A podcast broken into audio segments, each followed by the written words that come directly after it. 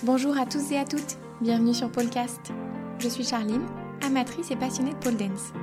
Je vous retrouve aujourd'hui pour vous donner quelques conseils pour préparer vos séances de pole. C'est pas toujours facile de s'entraîner seul et de mettre en place une routine qui vous convient et qui vous permet de progresser. Il y a plein de façons différentes de s'entraîner qui sont toutes correctes tant qu'elles vous conviennent. Dans cet épisode, je vais vous présenter mon organisation et mes techniques pour rester régulière et engagée dans mes entraînements.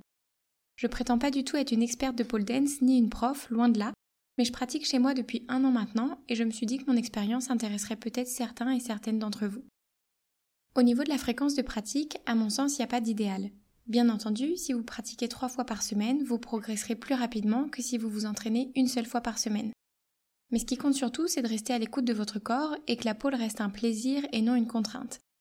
Ce que je veux dire par écouter son corps, c'est qu'il est important de rester flexible sur la fréquence et l'intensité de vos entraînements en fonction de votre santé. Si pendant une période vous avez une charge de travail plus importante, plus de contraintes personnelles ou que vous vous sentez plus faible ou fatigué, c'est tout à fait normal de vous accorder une pause ou de réduire vos entraînements. Si vous tirez sur la corde, vous risquez de vous blesser et de ne plus pouvoir pratiquer pendant plusieurs semaines. Personnellement, j'essaie de réaliser deux à trois séances hebdomadaires d'environ une heure. Il y a des semaines où j'ai plus de courbatures, de douleurs ou moins de temps personnel. Dans ces cas-là, je m'accorde de prendre du temps pour moi et de décrocher un petit peu de la pôle. Lors de mes séances, j'essaie de reproduire les étapes d'un cours de pôle classique, c'est-à-dire échauffement, conditioning, pratique de figure ou de chorégraphie, puis exercice de souplesse. Pas la plus grande fan ni la plus régulière sur les échauffements. Je suis un peu toujours comme une enfant, impatiente de faire son activité favorite, et j'ai pas vraiment envie de prendre 20 minutes pour m'échauffer. Néanmoins, je sais que l'échauffement est une étape essentielle pour limiter le risque de blessure et pour avoir une pratique optimale. En général, je choisis donc deux musiques très dynamiques pendant lesquelles je réveille mon corps et que je le prépare. J'insiste particulièrement sur les articulations de la nuque, des épaules, des poignets et du dos, parce que je trouve qu'elles sont très sollicitées pendant les entraînements. Une fois l'ensemble du corps échauffé, je passe au conditioning, c'est-à-dire au renforcement musculaire qui permet de réaliser des figures plus complexes plus facilement. Je m'impose toujours de faire au moins trois exercices différents. Je trouve que c'est comme tout. Le plus dur c'est de s'y mettre, et une fois que les cinq premières minutes sont passées, en général ça me semble plus si contraignant que ça, et je finis par faire plus de trois exercices. Pour trouver des idées d'exercices, je fais des recherches sur Instagram ou sur YouTube, et je m'inspire beaucoup de ce que ma prof de pôle me demandait de réaliser quand j'allais en studio. Pour celles et ceux que ça intéresserait, je pense mettre prochainement sur Instagram de très courtes vidéos avec des idées d'exercices redoutables. Après le conditioning, j'enchaîne sur la pratique de figures et de chorégraphie. J'essaie de mixer un peu entre les choses que je sais déjà faire, les choses que je suis en train d'apprendre et des nouveautés en fonction de mes envies.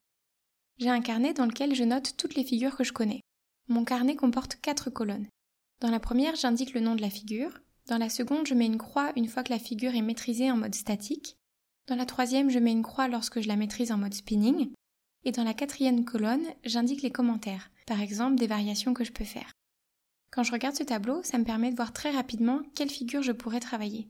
Comme ça, je peux équilibrer ma séance avec des choses déjà acquises qui vont me valoriser et des challenges qui me feront progresser. Quand je veux faire une chorégraphie, j'écris sur des petits papiers les figures que je veux intégrer à ma chorégraphie, comme si j'avais plein de petites étiquettes. Puis j'essaie de les mettre dans différents ordres pour trouver quelque chose qui s'enchaîne bien. J'essaie d'y réfléchir comme ça sur papier et puis j'essaie aussi de le faire sur la pôle pour voir qu'est-ce qui peut se correspondre ou non. J'essaie d'intégrer des mouvements de danse ou de transition pour me reposer entre deux enchaînements complexes ou pour créer du lien entre deux figures qui ne pourraient pas s'enchaîner directement. Au fur et à mesure, on découvre plusieurs façons d'entrer dans les figures qu'on apprécie et on peut créer de jolis combos. Je m'inspire énormément d'autres pratiquants et pratiquantes grâce à Internet, ce qui me permet de trouver des idées d'enchaînement auxquelles j'aurais pas pensé toute seule comme le passage d'un butterfly à un scorpio flatline par exemple. Ce qui est très important quand on pratique seul et qu'on veut tester de nouvelles figures, c'est de bien connaître notre niveau et de pas tenter des choses trop complexes pour soi. Je me souviens quand j'étais au niveau débutant, je crois que ça faisait 3 ou 4 mois que je faisais de la pole seulement, et j'ai voulu tester mon premier Superman. J'avais clairement pas la force nécessaire, ni la désensibilisation au niveau de la peau suffisante.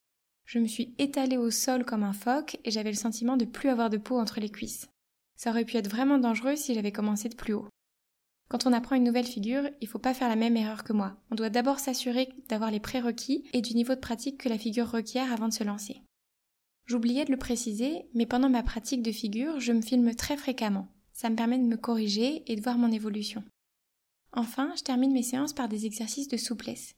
Je sais que certaines personnes réalisent des séances de souplesse d'une heure chaque semaine.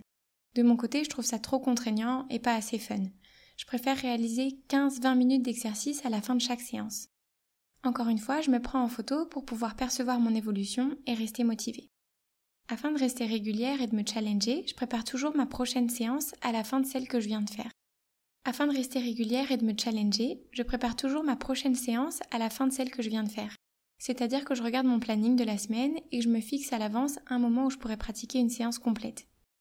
Je définis également quels exercices de conditioning je vais réaliser et quelle figure je voudrais travailler. Je reste souple là-dessus. Parfois je change complètement de programme, mais si je manque un peu d'inspiration et de motivation, ça me permet de ne pas avoir en plus à réfléchir à ce que je pourrais faire. Et puis pour ma part, je suis toujours plus ambitieuse dans le planning quand c'est pour la moi du futur plutôt que quand c'est pour la moi de tout de suite maintenant. Donc quand je planifie ma séance 2-3 jours à l'avance, je me mets un peu plus de défis et je sors un peu plus de ma zone de confort que lorsque j'ai rien préparé du tout. Pour résumer l'épisode d'aujourd'hui, je vous recommande donc de rester à l'écoute de votre corps, de vous dégager du temps pour vous échauffer, de faire des exercices de renforcement musculaire et de travailler votre souplesse, de préparer vos séances à l'avance, de rechercher de nouvelles sources d'inspiration et de vous filmer régulièrement. Voilà, j'espère que l'épisode vous a plu. Si vous avez une question, une remarque ou que vous souhaitez participer à ce podcast, vous pouvez me contacter par mail ou par Instagram.